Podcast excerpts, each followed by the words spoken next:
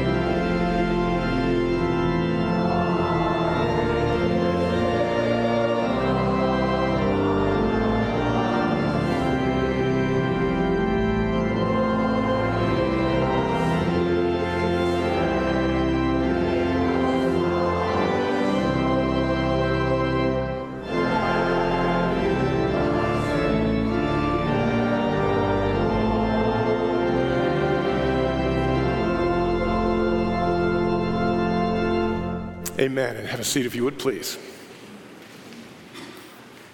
Well, as I've already said, it's great to be together. Welcome those of you who are here on site that we can gather with one heart and one voice. But also, as we worship God, we're thankful for those who join us online by the live stream or by recording so that you can be a part, as it were, of the worship of the living God. It's good to be together. I was amazed. This live stream thing continues to surprise me as Mary Lynn and I were out traveling, the number of people from previous churches where I served, North Carolina, South Carolina, Virginia, how many had gotten to know Harderwyk through the live stream. So it continues. I'm thankful for the effort that our folks have put in to make that possible uh, and glad for it. After worship, uh, stay for a moment. We'll gather for coffee and uh, conversation. I'll pick up at about 10:30 with my usual kind of service follow through, a question and answer time. Always glad to kind of get a sense of what folks are wondering, questions you have, interact like that. We're into the summer schedule, and so let me again just kind of cast our direction for that. With children's ministry, we've got a little different schedule for the summer. We will continue to have a staffed nursery for kids um, through the whole service. That's about age three on down, as I understand. There's resources in the pews. I know a number of folks are picking those up for themselves. We're glad to share the kids' stuff with all of you, so that's all good. We have space in the balcony kind of set up for uh, family friendly with uh, quiet kids. If kids are a little more active, there's space with a feed in the um, library. What we will not be having is the K through grade three Sunday school, and that just for the summer. So a lot continues, but there is that one change. Another thing that's important for me to highlight for this day is our congregational vote of affirmation. You have gotten information about uh, new people on the council, electing those as others rotate off. If you voted online, that will be your vote. If you want to vote by paper ballot, those are in the back. And uh, Christine has more. If you would just turn to the back and kind of wave at her, you can get a paper ballot and then return that in the offering box. So that information has gone out. Uh, this is our day. I'm thankful for those who uh, will be a part of this step and for those who have served across time, so many of you. Um, the other thing I wasn't able to do last week, but I want to do for this week is say thank you to the volunteers. Um, I stand up here on Sunday but it's other folks that get to coffee, that get to donuts, that work with children, that get things done in so many different ways. And I was particularly excited while we were away to watch the service from the 21st when so many Harderwyk and celebration people talked about their overseas missions work. God, one of things I look for to kind of get the pulse of a congregation is not the strength of the history or of the pastor, but what is God doing among his people? And when I see life and ministry among the people of God, I'm going, oh, yeah, that looks like a church. So, hugs and kisses. Thanks is what Christine said. Most of you don't want a hug or a kiss from me. Yeah, that's fine. But thanks to all who make ministry happen. Uh, as I mentioned, Mary Lynn and I were out for about three weeks. Uh, we're thankful for those who carried on and for all that we saw go through that. We had a great time with family and taking care of some things that way. The other thing that happened that you would know I couldn't pass um, was while we were away, Tim Keller uh, succumbed to the pancreatic cancer that had been a part of his journey for two years. Um, I've made no secret of the influence that Tim has had on my life. I refer to him as my gospel Yoda because he's helped me see not that I want to become like Tim Keller, but Tim has helped me see what it's like to be faithful so that I, like him, might be more like Jesus.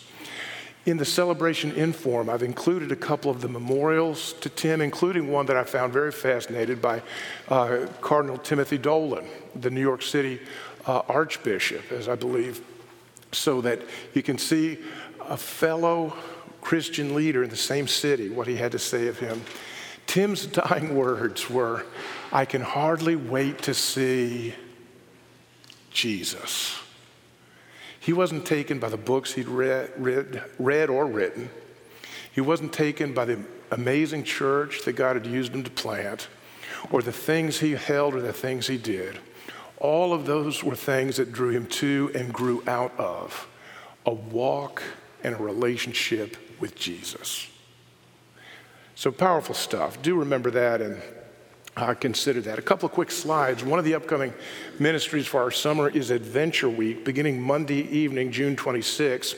Uh, we'll gather elementary age kids, share the gospel and ministry with them for four nights. Um, I know a number of you are involved. If you'd like to get involved with that or bring kids, there's room and opportunity there. And remember, we say it often, but I want to keep saying it again and again. Um, our vision at Harderwyk is to invite everyone, both here and those beyond our walls, invite everyone to join the journey of being found in, formed by, and following Jesus Christ. Just as Tim would come to the end of his life and be excited about Jesus, our goal in all things is to cultivate that heart and that commitment as well. Um, at this point, let's begin to head towards prayer, but I'd like to do that by starting with a handbell piece.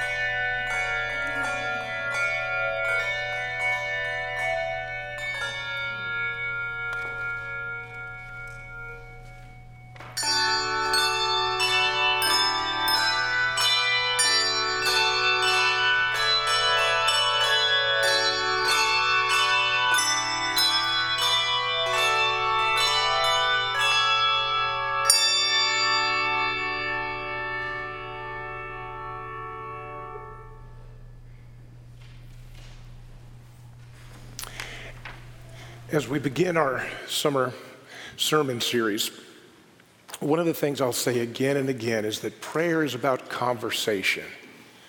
It's about interaction. It's not about how I express myself or how I make an impact on my world or surroundings. It's a conversation that shapes me. So let's stand and sing together. May the mind of Christ our Savior. Will you do that with me?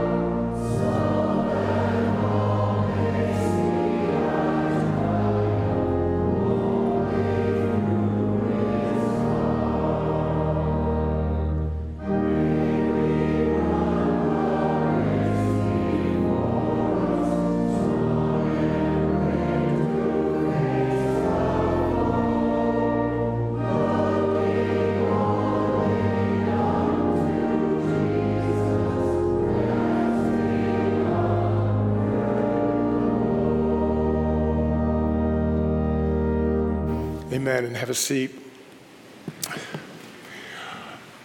We learn the faith as the Holy Spirit teaches us, often through the words and faithfulness of others. So I'd like to begin this morning um, our time of prayer with a reflection on the Heidelberg Catechism. Heidelberg Catechism questions 116, 117, and 118 are a historic expression of biblical Christian faith with regard to prayer. So let me begin with this question Why do Christians need to pray? Let's answer. Because prayer is the most important part of the thankfulness God requires of us. And also because God gives His grace and Holy Spirit only to those who pray continually and groan inwardly, asking God for these gifts and thanking God for them. Next question What is the kind of prayer that pleases God and that He listens to? First, we must pray from the heart to no other than the one true God revealed to us in His Word, asking for everything God has commanded us to ask for. Second, we must fully recognize our need and misery so that we humble ourselves in God's majestic presence. Third, we must rest on His unshakable foundation. Even though we do not deserve it, God will surely listen to our prayer because of Christ our Lord.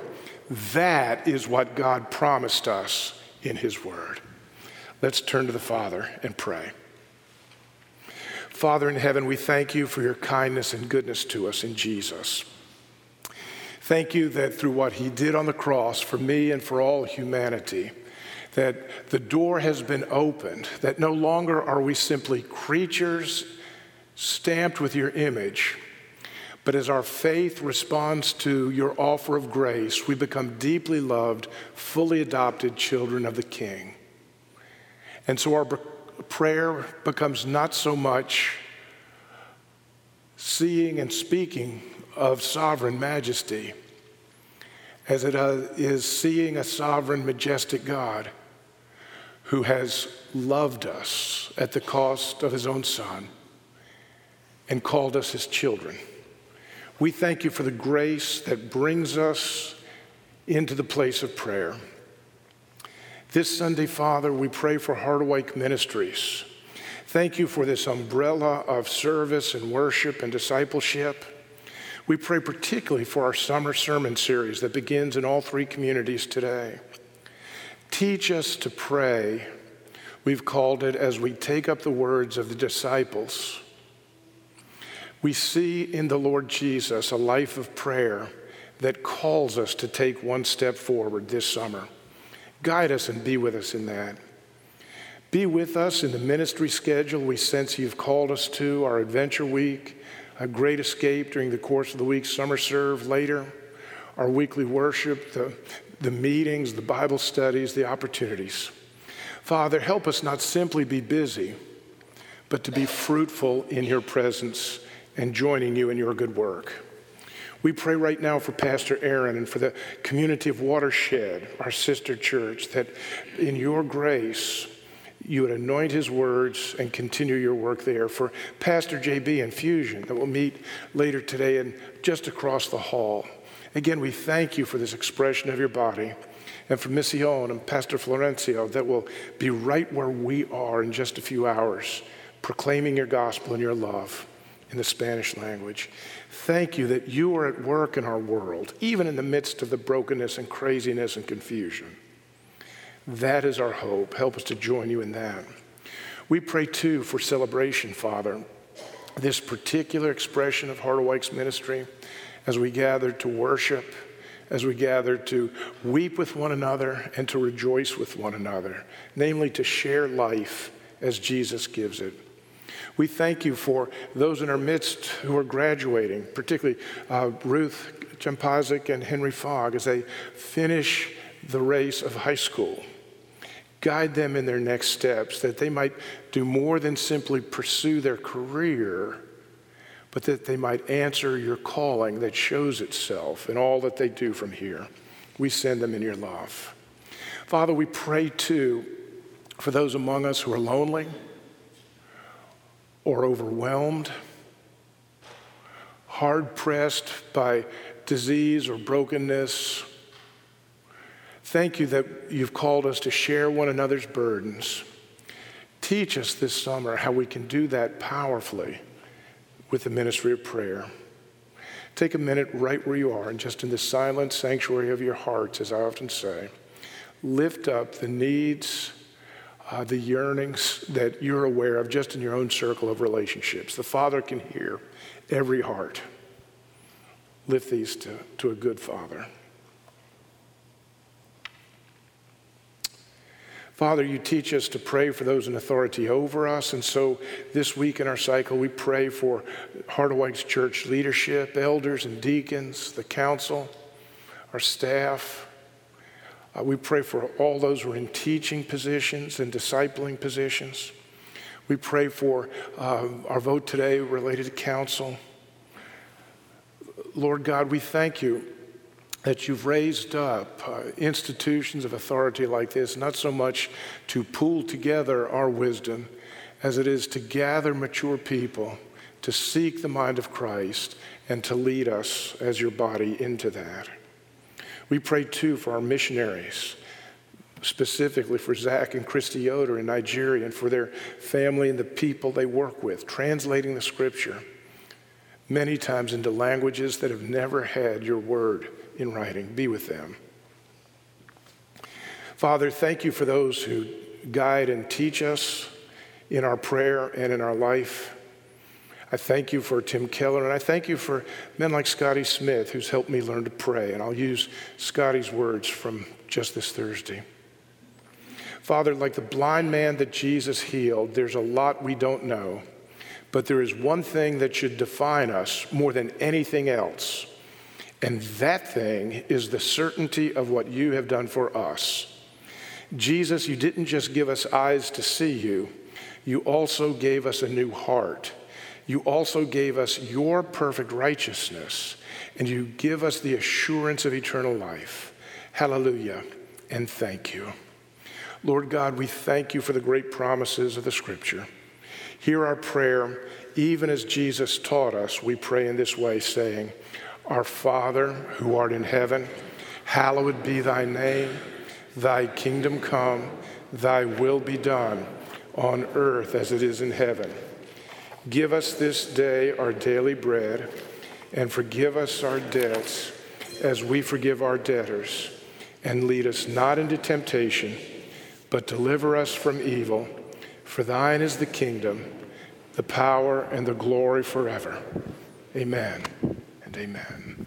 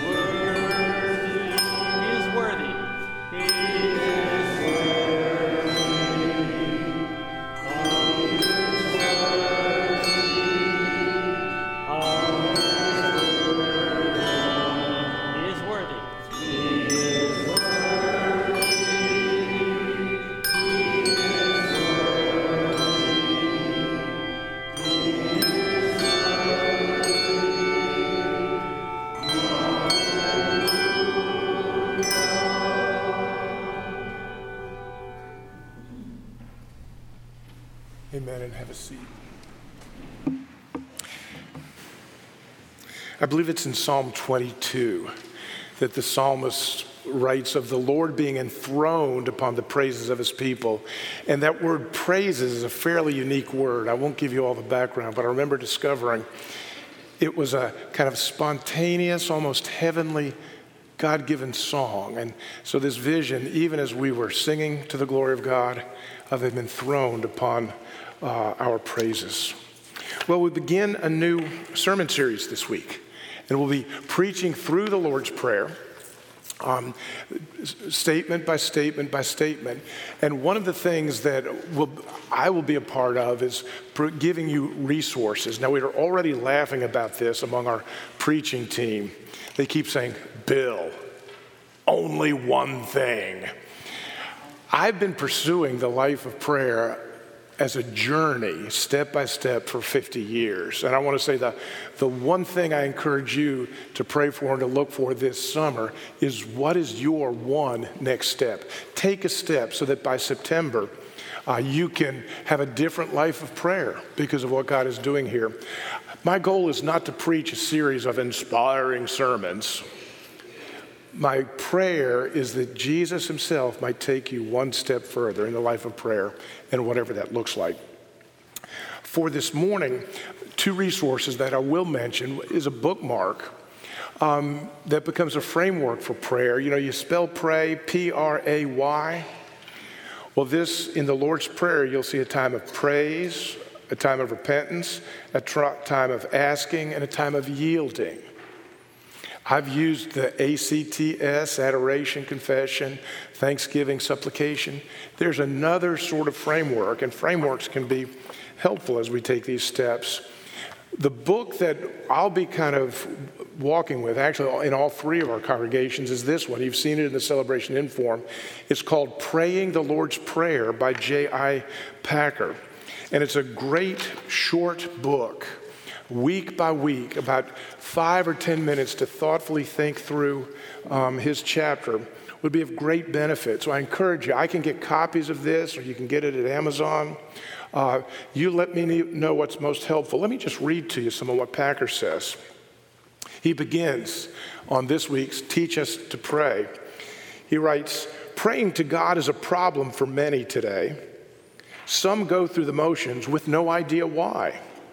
Some have exchanged prayer for just quiet thought or maybe transcendental meditation. Most, perhaps, have given prayer up entirely. Why the problem? The answer, it seems, as I listen, is clear. People feel a problem about prayer because they muddle, because of the muddle they are in about God. If you're uncertain whether God exists, or whether he is personal or good or in control of things, or even if he's concerned about ordinary folk like you and me, you're bound to conclude that praying is pretty pointless, not to say trivial. And then you just won't do it. I hope you hear in that Packer's invitation to, to kind of be honest before the Lord and wrestle with the deep questions. It's a good book. He writes on praying like singing ah, which we've just done, is something you learn to do not by reading books, not even this one, he says, but by actually doing it. And it is so natural and spontaneous an activity that you can become quite proficient in it without ever reading it up. Yet, as voice training helps you to sing better, so others' experience and advice can help us pray for better purpose. So, by learning about prayer, the goal is to release us that we might be part of praying. He writes again, one last paragraph. But as another pianist's interpretation of a piece of music can help a budding musician to see how he can best play it, not perhaps in quite the same way, but still to hear it. So we are helped to find our own way in prayer by seeing how others have prayed and indeed by praying along with them. So that's J.I. Packer in his book, Praying the Lord's Prayer. Let's turn to the scripture. Read, pray. There we go again. And then I want to open up some of those texts for you. The text for this morning is from Luke chapter 11, verses 1 through 4, and then I'll end with Hebrews chapter 7, 25. This is where Jesus answers the question of his disciples Jesus, will you teach us to pray? So, out of reverence for the Word of God and appreciation for His love in giving us this, I'm going to ask you, as you're able, right where you are, to stand as I read. Can you do that with me? Thank you. One day, Jesus was praying in a certain place. When he finished, one of his disciples said to him, Lord, teach us to pray, just as John taught his disciples. Jesus said to them, When you pray, say this Father, hallowed be your name. Your kingdom come. Give us each day our daily bread. Forgive us our sins, for we forgive everyone who sins against us. And lead us not into temptation. Later on, the writer of Hebrews would give us these words. Therefore, he, that is Jesus, is able to save completely those who come to God through him, because he, that is Jesus, always lives to intercede for them. Friends, this is the word of the Lord. Thanks be to God. Be seated, if you would please. Father in heaven, we thank you that Matthew, who would have listened to the Sermon on the Mount in Matthew, and Luke, who would have picked up from one of the disciples, an eyewitness account of Jesus teaching his inner circle. We thank you that those words and those settings were recorded, committed to writing under the leadership and inspiration of your Holy Spirit. And now you've preserved those texts across centuries. And we're able to open them, as it were, to translate, to prayerfully study and uh, receive all that you have for us. Father, guard us from my brokenness, I pray each week. But thank you that you condescend to speak your marvelous treasures, even through uh, broken vessels, pots of clay. Give us a great hope and a joy in all that you are and all that you have done for us. Thank you for this day together. And all of God's people said together, Amen and amen. Teach us to pray. If I were to take one phrase to kind of centralize where I want to focus today, it would be the title. To pray like Jesus, we need to think of prayer as the point of intersection. Now, you geometry buffs know that you can take two different things, two lines, and where they intersect, there's a point. Two planes, if you want to be even more dimensional. And there's a point at which they come together, even as they cross these planes in a larger way. Prayer as the point of intersection. Learning to pray like Jesus is standing between God and the world, His transcendent spiritual life in us, in the life we live in this world.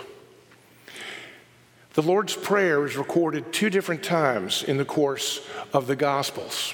One is in the book of Matthew, and it's said in the context of the Sermon on the Mount. Here is Jesus speaking to all who are here, and he teaches them when you pray, pray like this. The other time is in the Gospel of Luke. And his disciples have watched Jesus pray, and then one of them goes and says, Lord, teach us to pray. And it says that Jesus taught them to pray in this way. Okay? The Lord's Prayer, as we have it, was a regular part of Jesus' teaching. We see it there in Matthew, we see it in Luke. We learn some things from these two different ways. First of all, in the similarities, we see the core of what's there. But in the variety, the differences, we see as well that it was not meant as some holy form or prescription. Repeat these words just as you have them. Once is good. If once is good, every guy knows the answer to this, then two must be better.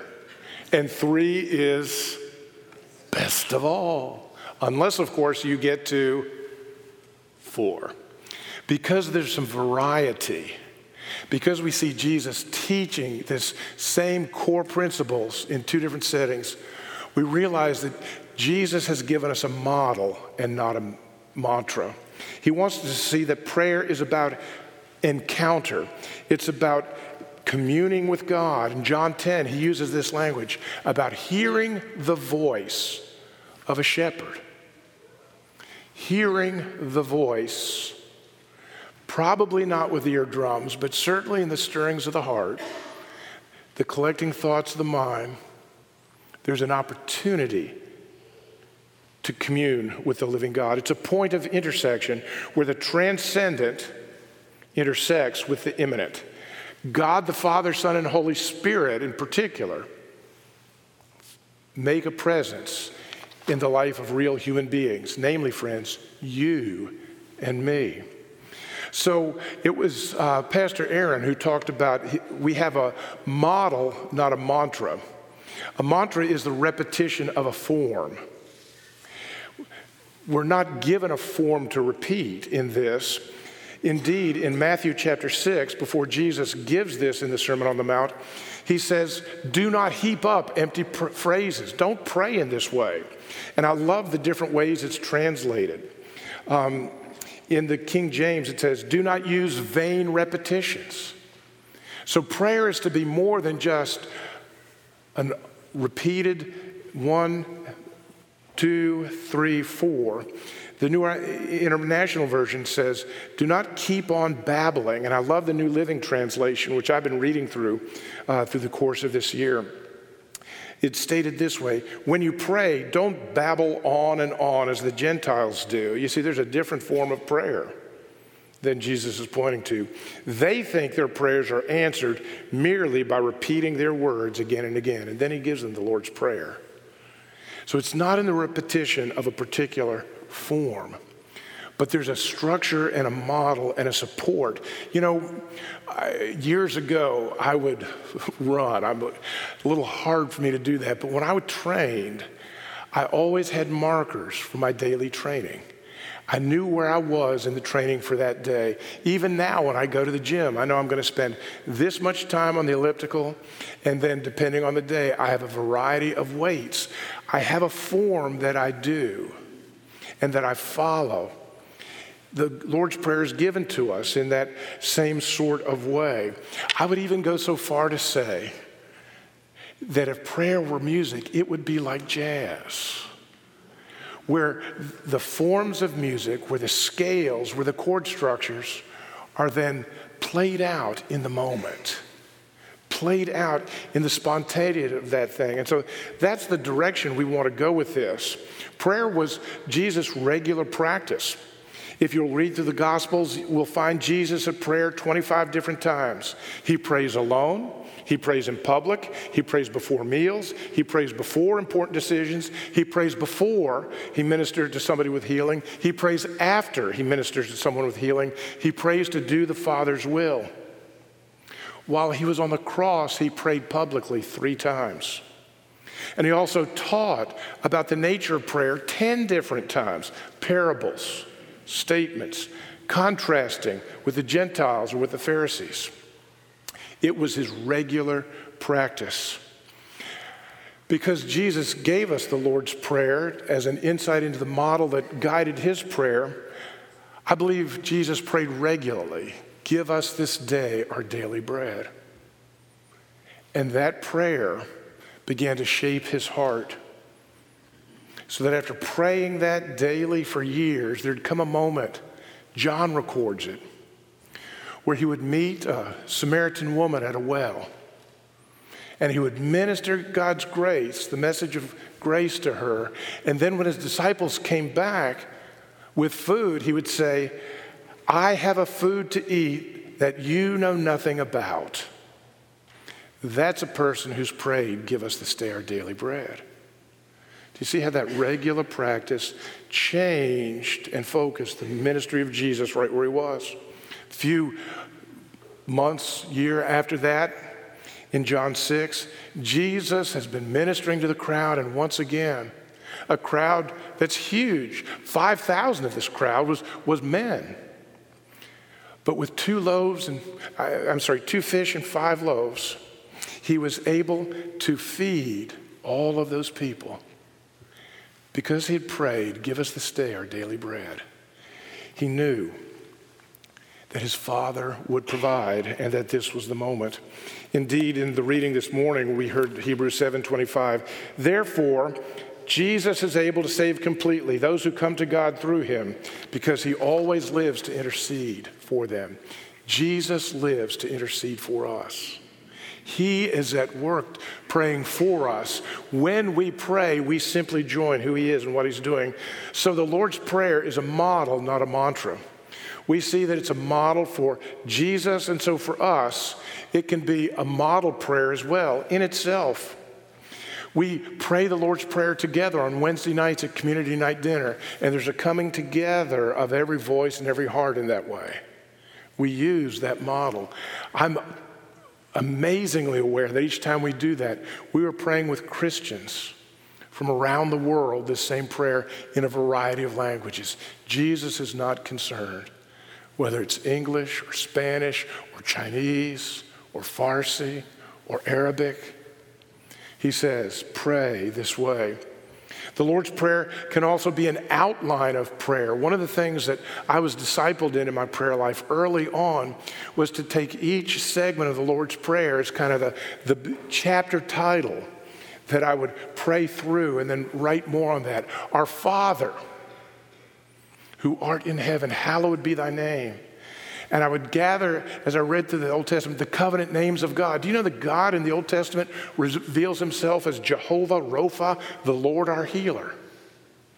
So I needed to know the names of God as I hallowed his name. Jehovah Tsidkenu, the Lord who is my righteousness. Jesus came in answer to that prayer, and he teaches us to keep focusing on him. Thy will be done. On that segment of the prayer, I would pray for my daily schedule and for planned encounters, and yes, for the unplanned encounters. And so it was an outline of prayer. I've used it as well at times as a week of prayer. Monday is Our Father in Heaven Day, hallowed be thy name. Tuesday, Wednesday, Thursday, and so on. And so, friends, it's a model, not a mantra as I give you resources for the, through the course of the summer, my goal would not be that you read every book, read every paper, experiment with every uh, spiritual practice, but that instead you would begin to ask, What's my next step? Do you see the difference? Plenty of resources. I've been collecting them for 50 years. I've had seasons where different ones bore different fruit, and that's all good. But press in and go. If we're going to learn to pray like Jesus, to live in this point of intersection, then we're going to need to get a clarifying vision. We're going to need to learn to pray not on the world's terms. You know, it's not unusual for folks to kind of reverence prayer, think, oh, prayer is a good thing. Oh, I hope everybody's praying. Well, let me encourage you to take a step back from that, particularly as you examine your own heart. Oftentimes, because our world is filled with such a perspective about all that's here, is what I call each week the immanent frame.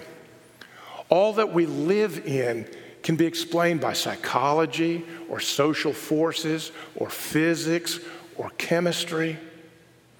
I want to tell you, praying like Jesus means that we recognize the world but we remember as well the transcendent, the spiritual, the supernatural, the something more than just social forces or physics. There's more going on. Prayer in the immanent frame will never be the prayer after Jesus' own name because prayer in this immanent frame is always concerned with the question what's in it for me?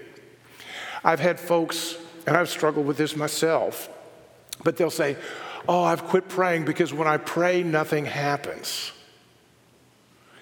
Are they only, am I only looking at what happens in my immanent frame? in my world. I've read studies where folks have said, oh, people who pray tend to have lower blood pressure. Now, that's not a bad thing. I'm taking medication for that. true moments. Low blood pressure is a good thing, but that's an immanent frame benefit.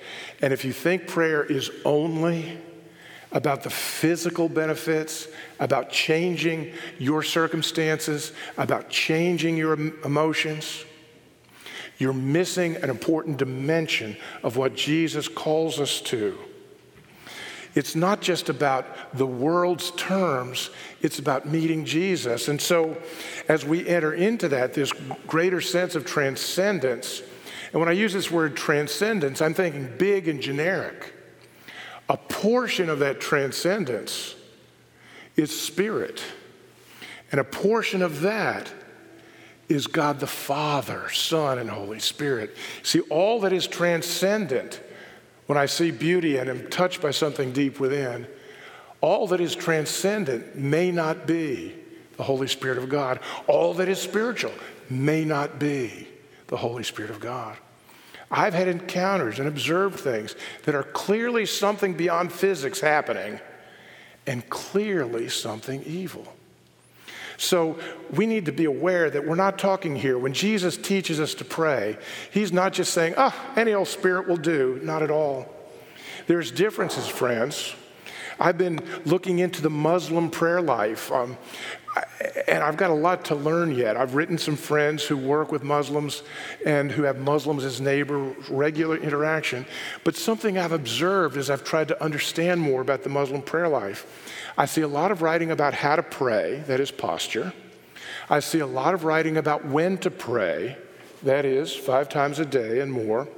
And I see a lot of things about what to pray. They're all statements about their God, Allah. I'm not finding at this point any expression of conversation. You see, I think there's a difference. Our God and Father, the God of the Bible, Yahweh, wants to commune with us. He's not so distant that he can only send a word by a prophet. He wants to be with us and to guide us to encourage us, to convict us of sin, not just give us behaviors to follow.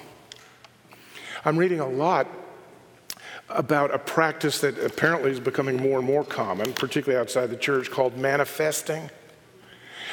This Monday, the Atlantic Monthly had an uh, article called The Aspects of Manifestation We Shouldn't Discount. And they go on in this to say, learning to manifest helps us get in touch with what our hearts really desire. And then you see the goal is to know what to do. Because my heart desires that, I can make it happen. I want to tell you, that's not the Holy Spirit. Many times, as I get in tune with what's really deep in my heart, you know what I need to do? Repent. One of the worst things on the planet would be to take some of the things in my heart. Oh, Pastor Bill, now I'm interested. Go on. Let me just suggest to you that some of the things in my heart should not be manifest in this world. I should repent and take them to the cross. You see, prayer is not about taking what I want and finding a spiritual power to change my circumstances. It's about meeting the spirit of redemption and being shaped and changed by it. This is why, as we talk about prayer, we're going to need to dig into an issue of discernment. Discernment is about being able to distinguish or understand difference between two things or ideas. More often than not, it's between two things not that are opposite, but that are sort of similar, but there's a little bit of difference. Some of you have faced this. Have you ever been to a restaurant and they say, What kind of protein would you like? And what they mean by that is, Do you want beef, or chicken, or pork, or seafood? Now, those are all a kind of meat, a kind of protein, but if you have a seafood allergy, you need to be able to discern and distinguish the difference. Do you see? If you're going to pray, you're going to need to be able to discern and distinguish what is Holy Spirit and what is not. I love this statement by Charles Haddon Spurgeon. Discernment is not simply a matter of telling the difference between right and wrong, rather, it is the difference between right and yeah, almost right. Heresy, as seminary students are taught it and study, heresy always has a good deal of truth with it. They just drop one truth or add another truth. Points of growth in my own prayer life have been about turning away often from false notions of prayer, about re aiming my heart in line with who Jesus is and the content of the gospel, about moving from 60% to 75%. And it's that remaining 25% that I'm asking God to change in my life each day.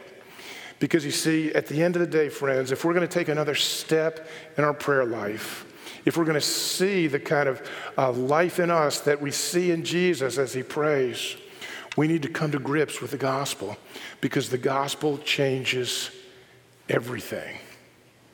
He teaches us to pray, Thy kingdom come, Thy will be done. Let me close by telling you about a step in my own life many, many years ago. It's a very, very busy season for me. I was still figuring out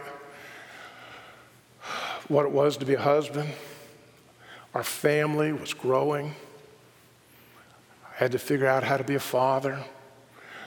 The church was growing. I pastored a church where in six years we grew about 600%, give or take 10%. I had a lot of church stuff to do. But in the midst of that, I remember a time of getting away that Mary Lynn and the kids and I took. And after we'd gotten everybody else to bed, I sat down with a book called The Prayer Life by 19th century South African Dutch Reformed pastor Andrew Murray. And I'd always heard about Andrew Murray, people that I respected, Billy Graham, Francis Schaeffer. Talked about learning to pray from Andrew Murray's books. And so I said, if it's good enough for them, be good enough for me. And so, three previous times at least, I'd started on Andrew Murray books, and they were like bricks to me. I'd start them, and because I'm German and disciplined, I'd read them. But one night in the Blossman's little beach house, sitting in a green recliner, I opened that book, The Prayer Life. And you know what chapter one was? The sin of prayerlessness. And I don't know about you, but when you hear about the sin of prayerlessness, how do you respond? This is where I want you to ask. I'll tell you how I responded. Very often, we start and we we sense a conviction about sin and we say, oh, yeah, that's a problem, that's sin. And the first thing we feel is shame and failure, and I feel bad. I want to tell you something. If you stop right there, you won't understand anything I'm about to tell you. I understand the response to conviction of shame and sorrow. Fine place to stop. But Jesus has more, and that's the gospel. A lot of church people at that first moment of conviction and that sense of shame begin to think, okay, I'd better try harder. And you know, there's some progress that comes with that. I've made some progress in my life by trying harder for about that long. And what happens then is after I've felt that conviction or shame, given it a better try, and failed, the shame is just bigger. You ever felt that way? Well, then I decide to not only try better, but get some better resources. I'm going to get an app on my phone. And that does well for, oh, about that long. And then my best effort and this great new prayer structure fail again. But if that's all you know, I want to tell you Jesus has more. And that's what I discovered that night at the Blossman's cottage when I began to see through the words of Andrew Murray that Jesus was calling me to face my prayerless life as sin, I suddenly realized that sin can be taken care of. That's the gospel. That's what the cross is about. that I needed to deal with my sin of prayerlessness at the cross of Christ. That Jesus, who set me free from sin, that's what we believe in the gospel, isn't it? Why would it be that when I face the sin of my own prayerless life, I've got to then fix it? When for any, and I'm going to say every other sin we struggle with, God's answer is the gospel, Jesus on the cross. Suddenly I realized, whoa, I'm saying I'm busy. I'm saying I've got these demands. I'm saying I've got all these things happening in my life, but there's something deeper. And I'm going to call that sin. But rather than struggle with my sin by trying harder, by going to a seminar, by getting an app, by getting a book, I've all my life been good. When I got a problem, I get a book. Anybody relate to that? I had to learn that in the moment of that conviction, I had to go to the cross. And there, in the place of prayer, my heart would change. And my heart would say, Jesus, teach me. And Jesus would teach me. It's a relationship, it's communion, it's a point of intersection. It's how Jesus lived his life, it's how he calls us to live his. Now, I told you I wanted you to do one thing, and I've given you three resources already, you see? But you can get this book, The Prayer Life by Andrew Murray, and you can get it free. I have discovered if you add a Kindle app to your phone or iPad or computer, many of these books are available for free. But whether this book or another, whether you just diligently come and reflect on what I have to say on Sunday, whatever it is, prayerfully ask God what is the next step? For me, it was beginning to see that my hard heart was a matter of sin, socially acceptable sin, because after all, I was a pastor of a growing church. But that I needed to take that sin to the cross. It's important that we do that, it seems to me, because of the times we're living in. Do you ever feel like the world is just flooding you? I want to tell you that Jesus shows us life of prayer as if it were breathing. And I want to have you picture something comes up in your life or your family, and suddenly you're underwater. Can you survive by breathing through a straw from underwater? Sorta. And if it gets really deep, I suggest duct tape, but I wasn't that bold. I'm just using painter's tape. You get two straws it can be deeper and you can still breathe. Or you can breathe through a snorkel. The person who gave me the snorkel said, Oh, you're so right. And I feel like in my life I need scuba tanks. I don't even know where the surface is. But there's hope in the midst of that. And it's not from trying harder, it's from taking our inadequacy to the cross. If you're here and you think, Pastor Bill, my prayer life is more like that, I'm glad you're here. No guilt, no shame. Think of the gospel. Any God who would lay aside his glory and take on human flesh and say, I'll take the hit for Bill or, or for you. I'll take the hit unto death. That God will meet you in the place of prayer. He'll take your prayer life, whatever it may be. He'll meet you in whatever challenges you face. That love can change your life. It's a point of intersection. It's a point where Jesus, for the joy set before him, endured the cross. It's that point that he wants to give to us. Let's turn to the Father and pray. Oh Lord our God,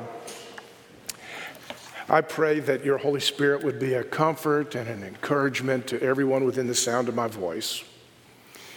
Help us to lay aside whatever sense of shame or inadequacy we may have brought and perhaps lay that to the side and receive the fullness of all that you desire to give.